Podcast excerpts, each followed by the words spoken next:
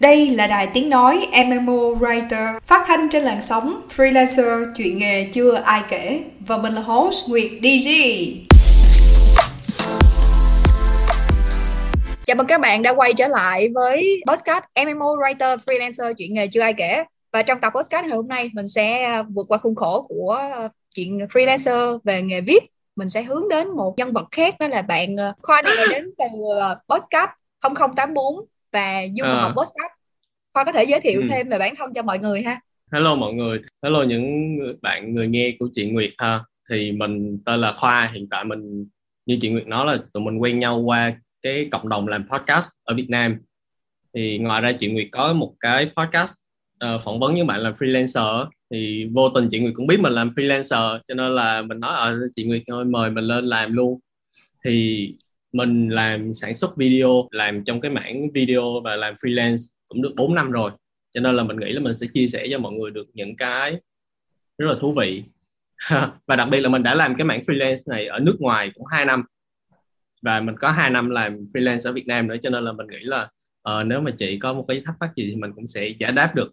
Cái cơ duyên nào á nó đưa em đến cái công việc là sản xuất về nội dung ờ, video? Thì cái hồi mà em ở bên nước ngoài thì em cũng như là bao bạn du học sinh khác là tụi em phải đi làm thêm để có gọi là thu nhập chi trả cho cuộc sống rồi mua sắm các thứ. Thì uh, em cũng có đi làm nhà hàng giống như mọi người. Rồi thật ra là em nộp rất là nhiều công việc nhưng mà chỉ có công việc nhà hàng là em thấy thích thôi thì em làm. Làm một khoảng thời gian thì nó đúng là nó cho mình cái thu nhập để mình chi trả cuộc sống thiệt nhưng mà cái nó không làm cho em đã em không biết. em, cảm thấy là nó cứ lặp lại. Và lúc đó em rất là thích quay phim thì em mới đặt câu hỏi là tại sao mình không mình không biến cái chuyện này thành cái mà mình có thể kiếm tiền được. Thì lúc đó em bắt đầu đi làm từ cái công việc nhà hàng em mới mua máy xong mà em mới luyện tập cũng phải tầm nửa năm sau. Từ cái giai đoạn mà em có thể mua máy rồi em luyện tập thì em mới nghỉ hẳn cái công việc nhà hàng để em làm uh, video nhưng mà lúc đầu em làm video làm thế nào để đưa cái sản phẩm của mình tới với khách hàng? Tại vì ví dụ như chị biết là ở nước ngoài thì mọi người hay tìm công việc freelancer trên Fiverr nè hay là trên Upwork. Uh-huh. còn uh, uh-huh. cái công việc đặc thù như của em thì em sẽ tìm job ở đâu? Lúc mà em vừa bắt đầu nha có thể là em hơi ngược với mọi người một xíu là em không có đi tìm khách hàng ngay từ đầu. Tại vì mình không có đủ cái kinh nghiệm và cái kỹ năng của mình chưa đủ để mình có thể gặp khách hàng mình tự tin mình đi với khách hàng. Và mình đảm bảo rằng mình có thể cung cấp cho họ một cái dịch vụ nào đó. Thì cái thời điểm đó là em nhắm vào những cái team media ở bên uh, nước ngoài trước. Có nghĩa là có những cái team họ cũng sản xuất video và em em em thấy thích cái team đó. Thì em sẽ tìm cách làm sao để mình mình xuất hiện được trước mặt họ.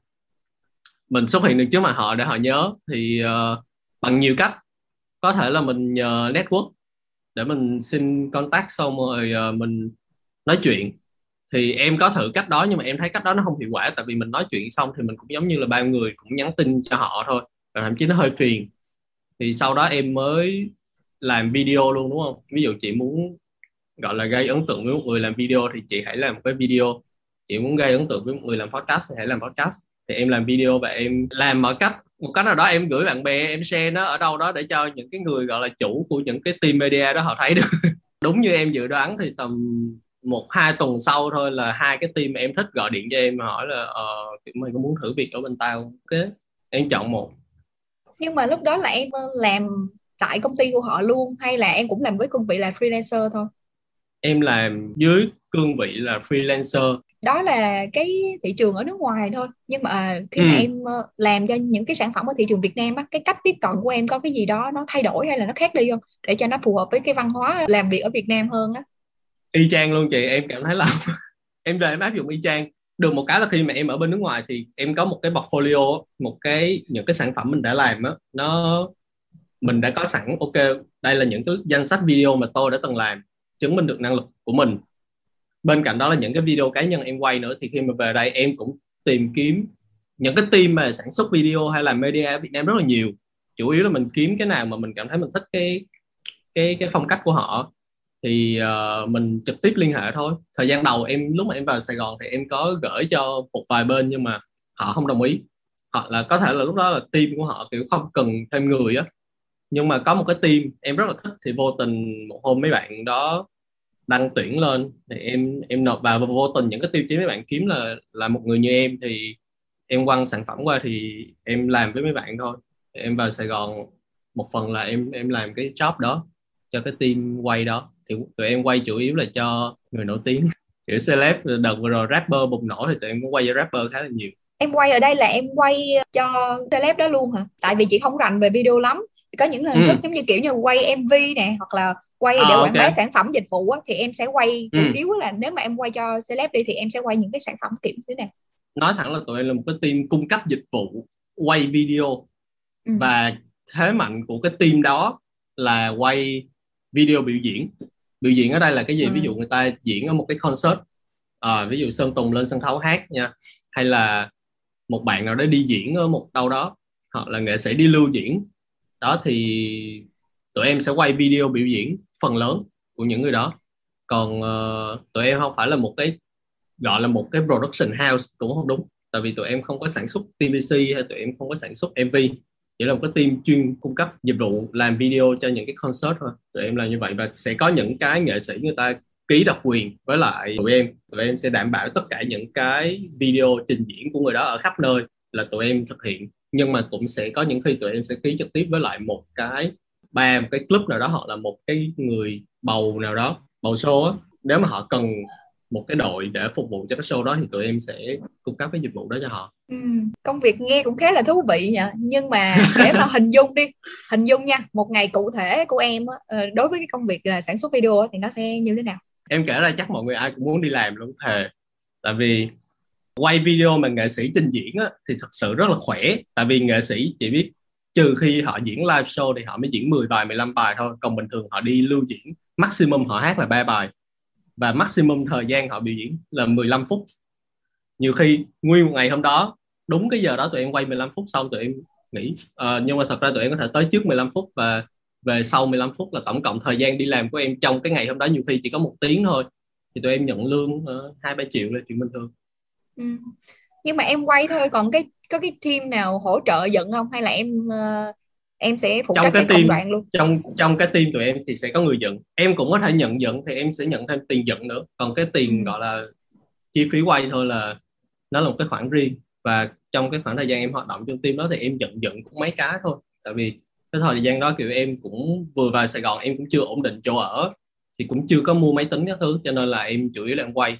Và nó là một cái công việc khá là tốt đó. Thật ra nếu mà bạn nào làm video mà cố gắng đẩy nó được lên tới cái mức chuyên nghiệp như vậy thì kiếm tiền rất là khỏe. Ừ. nhưng mà mọi người sẽ mới nghe đây mọi người sẽ chỉ thấy cái khỏe của nó thôi. Còn có cái bất cập gì của cái nghề này không? Ví dụ như là khi em đi quay thì em cũng phải đầu tư rất là nhiều hay là ờ, những cái máy móc thiết bị đó thì sẽ do cái đơn vị mà em làm việc họ cung cấp hay là em phải chuẩn bị sẵn hết tất cả các thứ luôn? À cái đó tùy mỗi team cái đó tùy mỗi team. Nhưng mà thật ra là um, thì nếu mà chị không có thiết bị thì chị có thể đi thuê ở ngoài đúng không? Ví dụ như là chị quay một cái show có thể được 2 triệu đi thì chị có thể bỏ ra một triệu để thuê thiết bị nếu như chị không có thiết bị. À, hoặc là có những team họ sẵn sàng cung cấp thiết bị cho mình thì cái nếu mà mình không có thiết bị thì cái cái tiền lương của mình nó sẽ thấp hơn bình thường. Thì coi như là cái tiền mà họ cho mình thuê thiết bị mà tại vì thiết bị thì nó cũng sẽ có khấu hao. Mình dùng nó cũng sẽ bị uh, chỉ bấm chụp nhiều thì nó cũng sẽ bị hư cái màn chập hoặc là xài mà bị rớt xuống đất thì cũng phải có bảo hiểm các thứ. Thì mấy cái đó là, nói chung nếu mà mình sử dụng thiết bị của mình luôn thì là mình sẽ tạo ra được nhiều cái tiền nhất.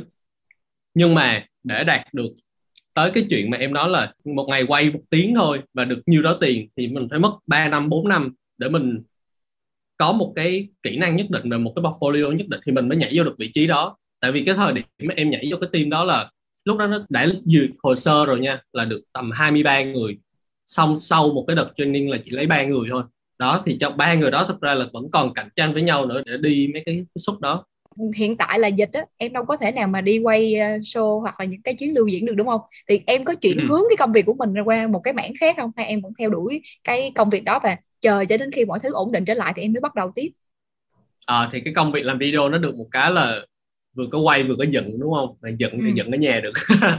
Cho nên tụi em sẽ nhận chấp giận thôi không không có đi đâu hết.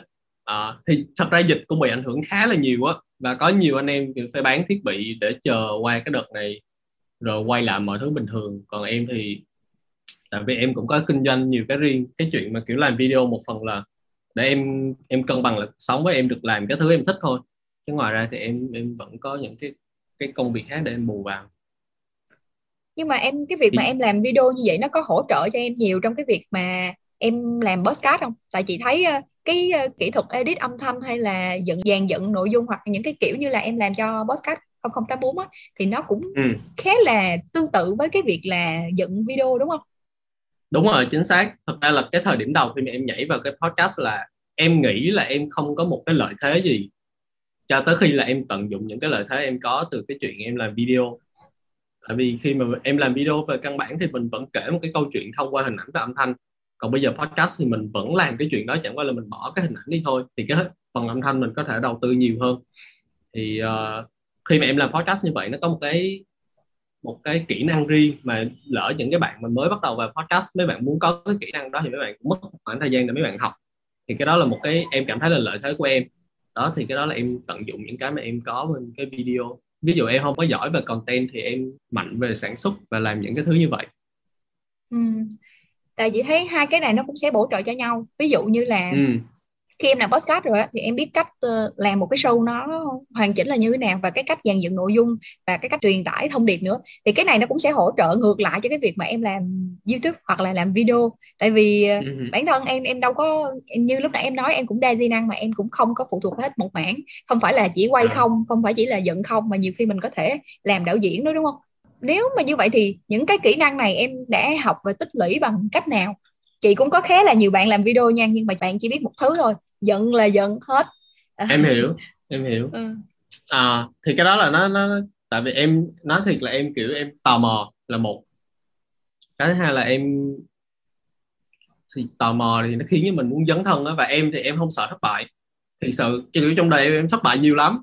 Như mọi người nhìn vô có thể thấy là những cái công việc em có như giờ nó và em làm những cái chuyện nó khá đơn giản nhưng mà nó phải xuất phát từ cái thất bại của em thì em mới có được những cái thứ đó. Ví dụ như là uh, nếu mà chị chỉ giận thôi thì có thể là chị chỉ đối diện từng đối diện với lại những cái thất bại của cái chuyện giận. Nhưng mà nếu mà mình đã chấp nhận mình làm thêm một cái mảng quay nữa thì mình đã chấp nhận có thêm những cái thất bại trong cái mảng quay. Và em thất bại rất là nhiều kiểu giống như là mỗi cái kỹ năng từng cái trick mà em học được là em đều phải trải qua những cái thất bại hết. Và và khi mà mình càng có nhiều cái kỹ năng thì những cái thất bại mình nó, nó lớn hơn. Tại vì khi mà mình tự luyện tập thì những cái thất bại đó có thể là một mình mình chịu. Nhưng mà khi mà mình đã đi làm với khách hàng và mình chấp nhận là mình mình đẩy cái dịch vụ của mình lên một cái tầm cao khác thì có những cái rủi ro khác thì lúc đó lại bài to hơn. Ừ. đó thì uh, đối với em những cái thất bại đó nó là những cái cái test để mình tìm ra được những cái điểm mạnh với lại uh, mình mình mở cái giới hạn của mình ra hơn ừ. thì nhưng mà ừ, em thấy vậy ừ. ờ, nhưng mà em những cái mà em uh, trải qua là em đều tự học hết hay là em có một cái nguồn ừ, kiểu như là nguồn uh, dữ liệu hay là những nguồn nào mà mình tự mình tích góp được để mình có thể tự học không tại vì có nhiều bạn bạn muốn học nhưng mà bạn uh, sẽ có những cái rào cản khác về mặt như ví dụ như là tôi không giỏi quá về mặt kỹ thuật hay là tôi không ừ. giỏi quá về mặt content thì tôi nên học ở đâu hay là tôi tìm những cái nguồn nào để tôi tích lũy cái cái kiến thức và cái trải nghiệm đó cho mình tế là bỏ qua cái chuyện trải nghiệm đi nha. Tại vì sau khi mình phải học kiến thức xong, mình mới đi trải nghiệm. Thì hồi nãy em mới chia sẻ với cái phần trải nghiệm, mấy bạn phải dám đi trải nghiệm thì mình mới luyện được cái kỹ năng đó. Còn cái nguồn kiến thức mà mình tiếp thu á, nó tới từ đâu? Ngoài cái chuyện trải nghiệm thì em học qua youtube khá là nhiều. Có một cái quan điểm của em mà em luôn muốn bảo vệ nó, đó là những cái mà tụi mình đang làm ở thời điểm hiện tại nó đang giúp cho thế giới ngày một công bằng hơn. Tại sao em nói là công bằng? Tại vì mình đang làm podcast, đúng không? Thì là mình đang phát triển một cái nền tảng có thể lưu trữ thông tin bằng âm thanh. Thì giả sử 20 năm trước đi 20 năm trước thì mình chỉ có duy nhất một cái nơi để lưu trữ tất cả các thông tin. Cái nơi đó là gì? Là sách sách giấy. Nhưng mà 10 năm sau mình lại có một cái nơi khác để lưu trữ thông tin là video. Bây giờ mình lại có audio. Thì em là một người không có đọc sách được em trong cuộc đời em chưa đọc một cái cuốn sách nào hết. Nhưng mà em sinh ra cái, vào cái thời điểm mà có video, mà có mạng xã hội, mà em là một người thiên về mặt hình ảnh, thì em tiếp thu kiến thức qua video rất là nhiều. Một ngày em có thể xem youtube 20 tiếng. Chuyện bình thường, nó giống như là bạn em đọc một ngày hai cuốn sách. Thì trước đây em luôn cảm thấy là mình bị thiệt thòi à, không biết mình mình thua kém bạn bè rất là nhiều. Nhưng mà tới khi mà em xem được video thì em nhận ra là có những cái kiến thức mình cũng tiếp thu được qua đó và mình cũng sẽ có được những cái thành công về mặt xã hội, định ra các thứ, về mặt tiền bạc, về mặt kiến thức. Và nó build cho mình một cái con người tốt hơn. Thì nếu em sinh ra tầm 40 năm trước thì chắc chắn em sẽ rất là khó để có được những cái suy nghĩ này. Nhưng mà em sinh ra trong cái thời có video và cái đó là một cái phương tiện em cảm thấy thoải mái khi mà em tiêu thụ, thì nó cũng sẽ ngang ngửa với cái việc một bạn cũng tiếp thu kiến thức thông qua sách. Và giả sử có 20 năm sau đi một bạn nào đó được sinh ra thì bạn đó lại có thêm một cái là podcast. Ví dụ bạn không đó không thích hình ảnh bạn không thích đọc chữ mà bạn chỉ có thể thoải mái khi nghe âm thanh thôi thì bạn vẫn tiếp thu được những kiến thức đó và bạn vẫn có một cái nền tảng vững chắc khi mà bạn bước ra xã hội. Thì em sẽ youtube. Tóm lại là em sẽ youtube đúng không? Nhưng à, mà cái việc mà học trên social nó cũng có một cái um, nhược điểm đó là mình dễ à. bị sao nhãn em có bị trường hợp đó không? Tức là khi mà mình coi à, coi một cái chủ đề này sau đó mình bị cuốn đi cuốn đi. Và chị là thường xuyên bị nha. Ví dụ như đọc một cái một cái bài viết gì đó mình thấy khá là hay. Xong nó có một cái nội dung nhỏ nhỏ xong nó sẽ dẫn dắt mình đi liên tục và cuối cùng nó sẽ đi quá xa so với cái mục đích ban đầu. Và đó chị ừ. nghĩ cũng là một cái mà hầu như hiện tại ai cũng gặp phải chứ không phải là riêng gì tụi mình đâu. Đối với em nó là một cái hay. Nếu như thật sự mình chưa hiểu con người mình như thế nào á thì mình cứ để nó cuốn đi tại vì nó cuốn thì nó, nó không dẫn chị đi theo cái con đường chị muốn ban đầu nhưng nó dẫn chị tới một cái con đường khác mà chị biết là ở cái đó là chị có hợp hay không. Về cơ bản nó vẫn là test thôi. Thì có thể khi dẫn tới đó chị cảm thấy ô những kiến thức này không phải là những kiến thức mình đang tìm kiếm hoặc là nó bị sai lệch với những cái ban đầu mình nghĩ mình fail trong cái chuyện là mình mình định hướng nội dung của mình rồi thì mình có thể để mình quay lại mình tiếp tục mình làm tiếp. Còn nếu mà nhiều khi nó dẫn nó lại dẫn chị một cái hướng chị cảm thấy là ờ, tự nhiên chị thích thích cái chuyện đó quá. Thì chị cũng có thể thử nghiệm nhưng mà ừ. cái em nghĩ là chị muốn phân biệt ở đây là cái ờ, cái sự sàng lọc thông tin đó đúng không cái kỹ đúng năng mà lọc thông tin tại vì bây giờ thông tin nó quá quá nhiều nguồn thông tin mà mình không có một cái kỹ năng để chọn những cái nguồn thông tin nó nó uy tín để mình theo em có những cái ưu thế về việc dàn dựng âm thanh đi chẳng hạn thì em có ý định là gọi là thêm một cái dịch vụ khác nữa đó là show engineer cho podcast đúng không? Thực ra cái nghề này nó khá là mới và không có quá nhiều người cung cấp về dịch vụ này đâu. Nhưng mà chị ừ. không biết là cái show 0084 á, là em làm âm thanh hay là một bạn khác? Em làm âm thanh em dẫn hết luôn tụi em có một bạn làm sound engineer thì bây giờ em sẽ phân biệt cho chị là music ừ. producer nó khác music engineer chỗ nào nha thì ừ. music producer là nói chung là cái người tạo ra tất cả mọi thứ sáng tạo tất cả mọi thứ ở cái đó có cái tiếng trống đó có cái nốt đó ngay đó là cái nhạc như vậy người đó là người producer ừ. còn cái người engineer nó giống như là cái người uh, chỉnh màu cho video có nghĩa là video ừ. chị đã có được tất cả mọi thứ rồi thì người đó sẽ chỉnh cho cái màu video đó nó tươi hơn nó sáng hơn hay nó theo cái ý mình muốn hơn nhưng mà nó không sáng tạo ra những cái thứ thành phần ở trong cái video đó trong cái tập podcast đó thì em làm producer và bên em có một bạn làm uh, engineer một bạn tô màu cho những cái âm thanh đó ừ. tức có nghĩa là em là người lên ý tưởng và em lên cái list âm thanh đó và em sắp xếp bố uh-huh. cục của nó hết sắp xếp uh-huh. bố cục luôn. Còn cái bạn uh-huh. sao engineer kia là bạn sẽ làm sao cho cái âm thanh đó nó được như cái kỳ vọng và cái mong muốn của em. Ví dụ đi như là tiếng tin nhắn đi chẳng hạn thì em sẽ có một cái kịch bản trước đúng không? Em sẽ outline trước là đoạn đó bạn đó sẽ nói gì và cái âm thanh nó sẽ xuất hiện.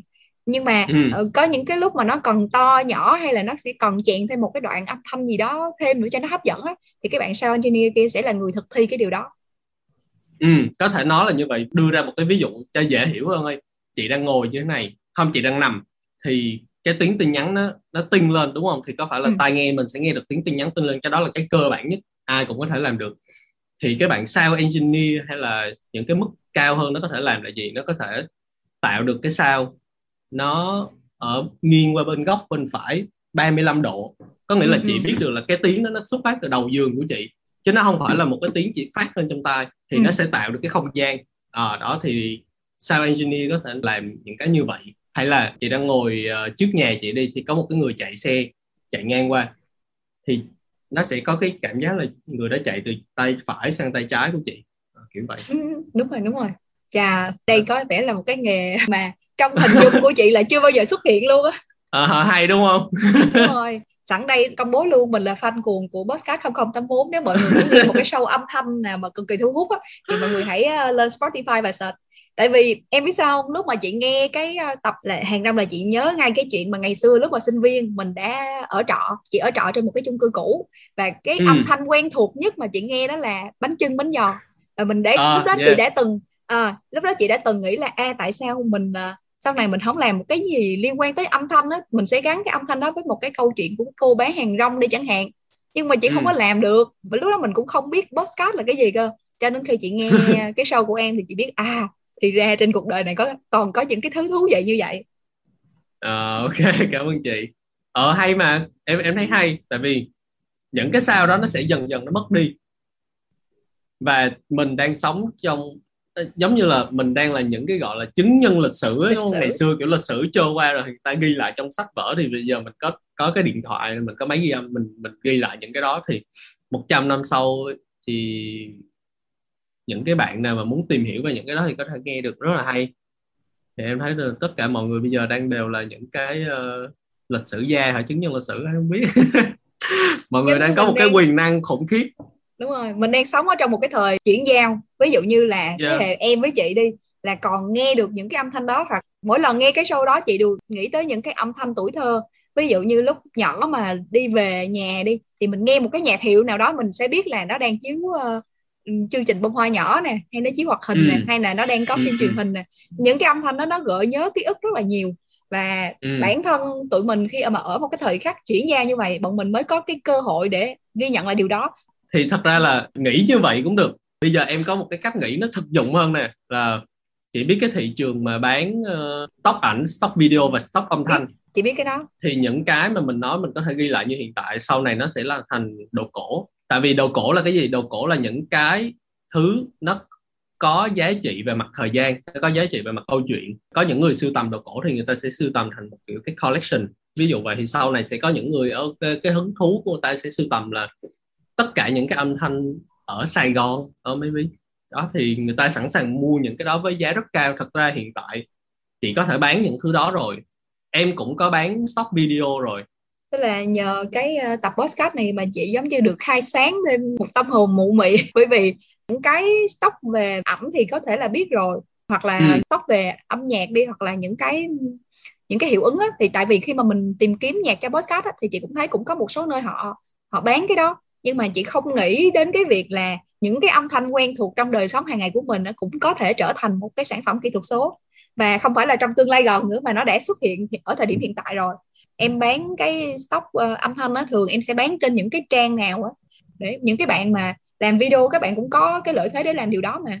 À stop âm thanh thì em chưa bán. Stop âm thanh thì hiện tại em chỉ có gom thôi. Em em em chưa nghĩ là em sẽ bán nó. Em giữ nó cho bản thân em trước. Còn stop video thì có nhiều trang lắm mười mấy hai chục trang. Nhưng mà em dùng cái một cái trang tên là black box.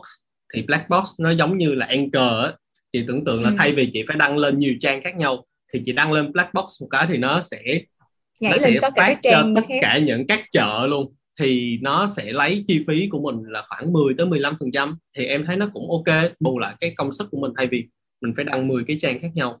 Đó thì uh, black box cho bạn nào mà muốn bán uh, stock hình với lại stock video thì giá cũng khá là ok. Ý là mấy bạn có thể sống tốt được ở Việt Nam đó, nếu mấy bạn bán mấy cái đó Dạ, yeah, từ một cái nghề mà nó sẽ phát triển ra những cái ngách khác nhau nhưng mà đây có phải là do khi em bắt đầu em làm podcast em mới nghĩ đến cái việc là tạo ra những cái stock âm thanh. Stock âm thanh ở đây không phải là chỉ cho việc bán không mà để cho việc ờ, lưu trữ và sử dụng về sau nữa tại vì có những cái tập hoặc là những cái chương trình podcast khi mà em dự định em làm dịch vụ về podcast cho khách hàng đi chẳng hạn thì đôi khi em cũng cần phải sử dụng những cái âm thanh đó. Đến cái Đúng thời rồi. điểm hiện tại á em có có phát triển dịch vụ về những cái liên quan tới kỹ thuật của podcast không? Hay là em chỉ làm audio? Hiện, hiện tại thì em chưa.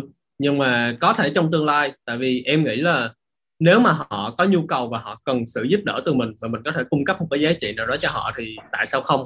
Giả sử nếu mà có một cái khách hàng nào đó tìm tới em và em cần một cái gói âm thanh thì cái gói âm thanh của bản thân em chỉ một mình em tạo ra thôi thì nó không có đủ lớn và nó không ừ. có đủ đa dạng để phù hợp với cái nội dung của họ thì thường thường nếu mà làm cho doanh nghiệp thì em sẽ giới thiệu cho họ mua những cái gói mà âm thanh mua trên những cái chợ mà hàng ngày được rất nhiều người như em upload lên á thì ừ. nó sẽ nhiều và nó đa dạng hơn nó phù hợp với họ hơn và giá nó cũng không quá cao. Kiểu càng lúc cái tiền bản quyền hình ảnh bản quyền âm thanh nó càng rẻ nó càng rẻ đi khi mà mình mua những cái gói đăng ký á. Hay là tập uh, ờ, 0084 thì nếu mà chị nghe cái tập beta đó thì trong đó có giọng có giọng của mẹ em nữa đó thì em kêu mẹ. À, thu giùm con cái câu này hay là cái tập kẹt xe? Thực sự lúc đó em chạy em chạy xe từ quận 1 về Phú Nhuận. Trong cái khoảng thời gian mà kẹt xe nhất của Sài Gòn em bỏ cái điện thoại trong túi em để em, em bật thu âm trong suốt cái đoạn đường đó. Thì nếu mọi người nghe cái tập kẹt xe nó cũng là cái pha âm thanh mà em thu trong cái đoạn em chạy đó. Tại vì chị thấy âm thanh ở trong cái podcast của em rất là đa dạng. Vậy thì à, thường thông thường em sẽ tìm bằng cách là em sẽ đi thu trực tiếp luôn hay là tìm bằng cách nào? Tại vì có những âm thanh bây giờ nhiều khi mình khó có thể nghe lại không phải là lúc nào mình muốn cũng được mà phải có cái thời điểm đó, là bọn em sẽ đi thu trực tiếp luôn. Giờ có nhiều cách ví dụ mình mình đi thu mình đi mua mình đi xin. Tiếng Yahoo đâu có tiếng Yahoo giờ sao em thu được? Thì tụi em phải dùng những cái tài liệu cũ dùng những cái bài hát thì mình phải xin. Mình xin không có nghĩa là cái đó nó thuộc sở hữu của mình có nghĩa là trong tương lai nếu mà họ đổi ý thì họ vẫn có thể lấy lại đánh gậy tương lai nó có thể bị gỡ xuống. Ok em không bất ngờ lắm. Nếu mà nó có gỡ xuống thì em vẫn làm podcast thôi. Em làm thì em không đăng lên.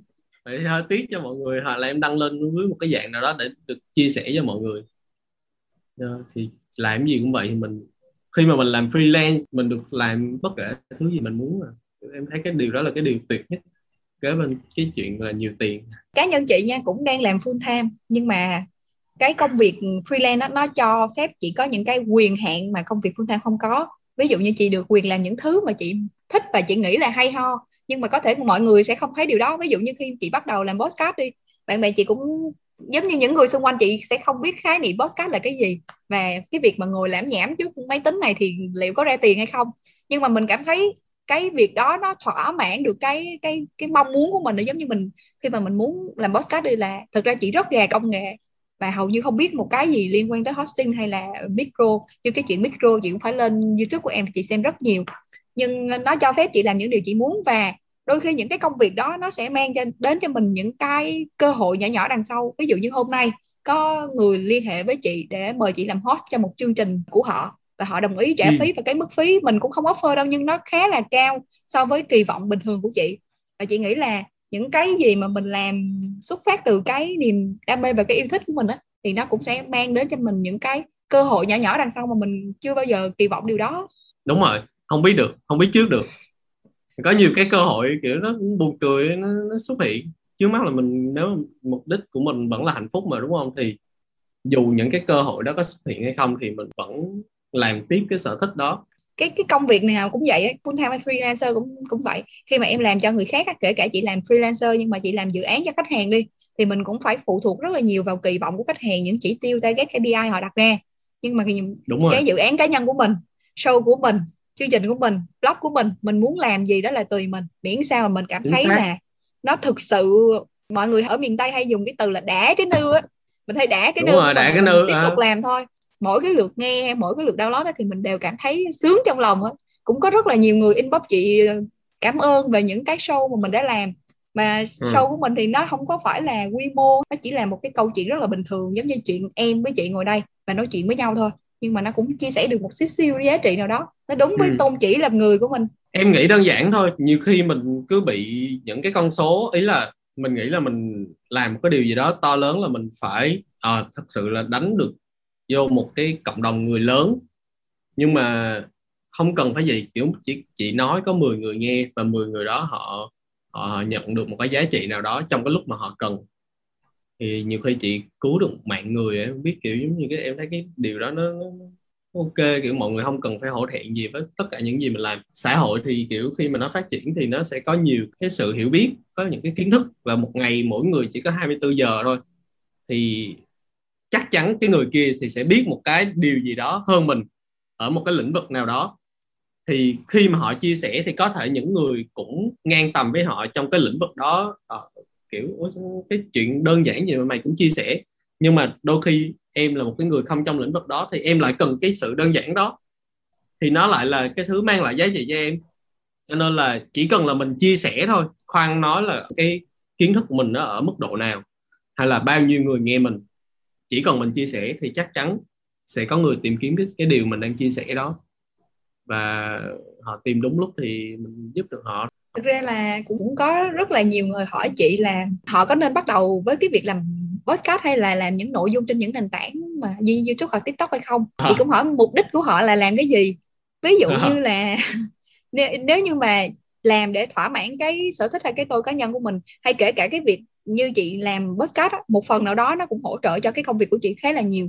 Ví dụ như à. trước đây đâu có ai biết là chị làm dịch vụ về podcast. Dịch vụ podcast của chị nó sẽ khác với mọi người một xíu là chị làm chủ yếu là về việc planning nội dung hoặc là làm cho làm ý tưởng thôi. Nhưng mà nếu mà chị không làm podcast thì khách hàng của chị sẽ không biết là chị có cái dịch vụ đó. Hoặc là trong cái công việc là làm freelancer đi chị thường hay kết nối khi mà khách hàng họ hỏi công việc của chị nhưng mà chị không phụ trách cái mảng đó chị có thể kết nối với một bạn freelancer khác. Nhưng mà cái network của mình nó nó khá là hẹp, bởi vì mọi người không hề biết mình làm cái công việc gì cho đến khi mình bắt đầu làm podcast. Mình bắt đầu chia sẻ nhiều hơn trên trang cá nhân hay là những cái nền tảng khác của mình. Bản thân chị lúc đầu chia sẻ cũng sẽ có một cái rào cản đó là, liệu là mình đã giỏi chưa? Hay là mình đã có những cái thành tựu gì đó thật sự nổi bật chưa mà mình lại chia sẻ cái điều đó? Nhưng mà càng về sau càng làm càng làm thì chị thấy là miễn là mình đứng ở góc độ của một người mới bắt đầu mình cũng đã từng trải qua giai đoạn đó rồi. Có thể mình không thực sự quá giỏi nhưng mà mình vượt qua được giai đoạn đó rồi và mình biết làm thế nào để tránh khỏi những cái sai lầm nhỏ nhỏ mà những người mới bắt đầu thường mắc phải. Thì chị nghĩ chỉ cần như vậy thôi là cũng có thể chia sẻ được rồi. Công việc này cũng vậy mọi người thường ờ, hỏi đến cái việc là bắt đầu ra sao làm như thế nào và người ta sẽ hỏi là cái khoản thu nhập mà em kiếm được từ cái công việc đó có đủ với cuộc sống không? Tại vì có những người đó, họ sẽ không có giống như chị em mình họ không có một cái nghề backup à, giống như em có thể làm kinh doanh nhiều mảng khác nhau chị có thể đi làm công ty ừ. và freelancer nó là một công việc phụ trợ. Mặc dù nó làm cho mình thỏa mãn sở thích đam mê nhưng mà đam mê hay sở thích thì cũng phải tạo ra một nguồn thu nhập nhất định thì mới sống được với nghề. Có những người họ đi làm cái công việc đó hoàn toàn freelancer luôn á thì làm thế nào để họ có thể phát triển được với cái công việc là sản xuất nội dung video như cái hướng mà em đang làm? Và họ làm full luôn á họ làm freelancer full time luôn đó thì à, những cái cách nào mà để có thể gia tăng thu nhập từ cái công việc sản xuất video mà em có thể uh, sống một cách thoải mái được với cái nguồn thu nhập đó?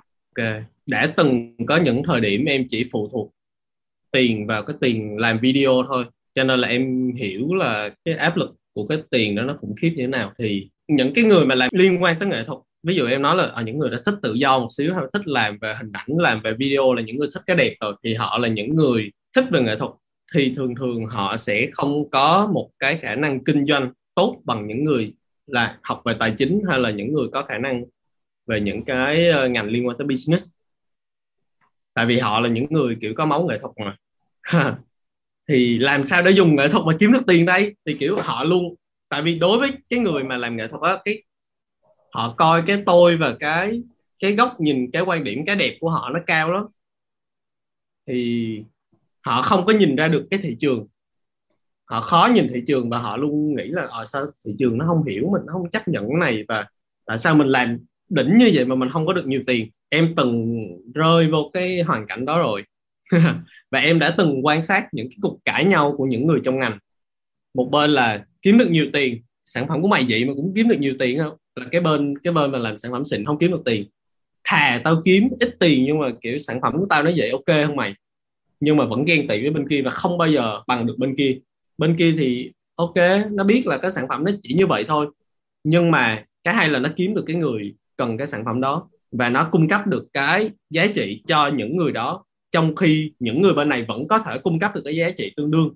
Nhưng mà họ không muốn cung cấp cái giá trị thấp như vậy, tại vì họ xem cái đó không phải là cái tiêu chí làm nghệ thuật của họ chẳng hạn.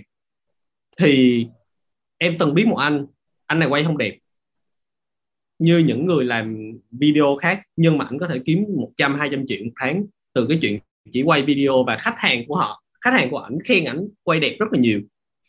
Thì ảnh không có quan tâm tới những người này nữa. Thật ra là về bản chất nếu mà anh ta muốn phát triển cái mặt nghệ thuật của anh ta thì anh ta nên, kiểu, cải thiện cái đó luôn và chấp nhận nghe từ những cái người này nữa là về cái mặt nghệ thuật nhưng mà ông nói thẳng, ông là một người kinh doanh. Cái chuyện làm video đơn giản nó chỉ là một cái sản phẩm để ông bán thôi. Đối với một người kinh doanh thì làm sao để tạo ra được một cái hệ thống bán hàng nó tốt nhất? Chứ không phải là tạo ra được một cái sản phẩm tốt rồi khách hàng nó sẽ tự tìm tới. Trừ khi mình là một người quá xuất sắc, cái sản phẩm đó nó đủ thể hiện cái cá tính của mình và người ta tìm tới mình vì người ta muốn cái màu sắc đó trong cái sản phẩm của người ta thì cái đó là một câu chuyện khác. Nhưng mà ờ, chỉ về kinh doanh thôi là bạn nên tìm kiếm những cái người mà họ thật sự cần cái đó.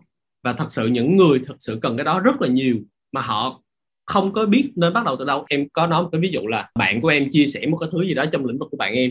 Nó chia sẻ một thứ rất là cơ bản rất là sơ đẳng. Có thể những người chung ngành với nó sẽ nói tại sao mày lại chia sẻ cái thứ này nhưng mà bản thân em lại cần cái thứ sơ đẳng đó. Và em không biết tìm ở đâu hết. Em là một người gọi là uh, khách hàng đi tìm uh, dịch vụ nhưng em không biết tìm ở đâu hết. Đó thì cái số lượng đó rất là nhiều. Hãy chịu khó đi kiếm ví dụ em làm video nha, em hay tìm ở trong những cái group làm phim, công việc làm phim, trong đó họ trả lương rất thấp, tại vì cái đó là một cái ngành công nghiệp làm phim và họ vô đó là họ tìm nhân công để thực hiện cái chuyện đó. Và họ biết trong đó toàn là dân làm phim thôi, cho nên là sẽ có ai đó nhận cái job này, tại vì họ cũng cần tiền. Nhưng mà bây giờ thử nhìn một cái góc nhìn khác, em đi tới những cái trường đại học, em kiếm những cái bạn sinh viên cần phải làm video để thuyết trình, để tốt nghiệp được họ không có biết làm video và họ sẵn sàng gom mỗi người hai ba trăm ngàn thì một cái video cũng được một hai triệu. Làm một cái video rất đơn giản. Bạn mới kiếm được tiền rồi từ họ họ giới thiệu cho bạn bè họ nữa. À, tao làm bài tốt nghiệp thì mày cũng phải làm bài tốt nghiệp chứ. Ở đó thì đơn giản thôi. Thì mình phải kiếm đúng cái cái người thật sự cần cái nhu cầu đó. Và mình tạm thời kiểu bỏ cái ánh nhìn là ở sản phẩm của tao là phải như vậy nó mới nghệ thuật sản phẩm như kia. Nếu mà đã xác định kiếm tiền rồi còn nếu mà làm nghệ thuật thì phải kiếm cái nghề khác sống được đi rồi ông muốn làm nghệ thuật ông muốn làm sao làm còn nếu mà ông đã muốn sống với nghề thì buộc mình phải kinh doanh với nó chứ không phải là mình chỉ làm nghệ thuật thôi ừ. thì lời khuyên cho những bạn mà muốn sống được với nghề này là phải biến công việc của mình thành một cái một cái mô hình kinh doanh thực sự và phải ừ. tìm đúng tệp khách hàng cái thời điểm ban đầu khi mà người ta bắt tay vào làm người ta luôn đặt cái tôi cá nhân của mình lên rất là cao. Và cái định nghĩa về nghệ thuật của họ nó khác biệt với người ngoài rất là nhiều. Cùng một cái bức tranh về con mèo đi nhưng vẽ theo cách này thì không ai mua hết. Nhưng mà chỉ cần chuyển ra một xíu theo cái thị hiếu chung của những người có cái khiếu thẩm mỹ bình dân như chị đi. À chị nhìn vào chị ừ. mới thấy đẹp. Thì lúc đó mới bắt đầu nảy sinh nhu cầu và có thể tạo ra sản phẩm và có thể sống được với cái nghề đó.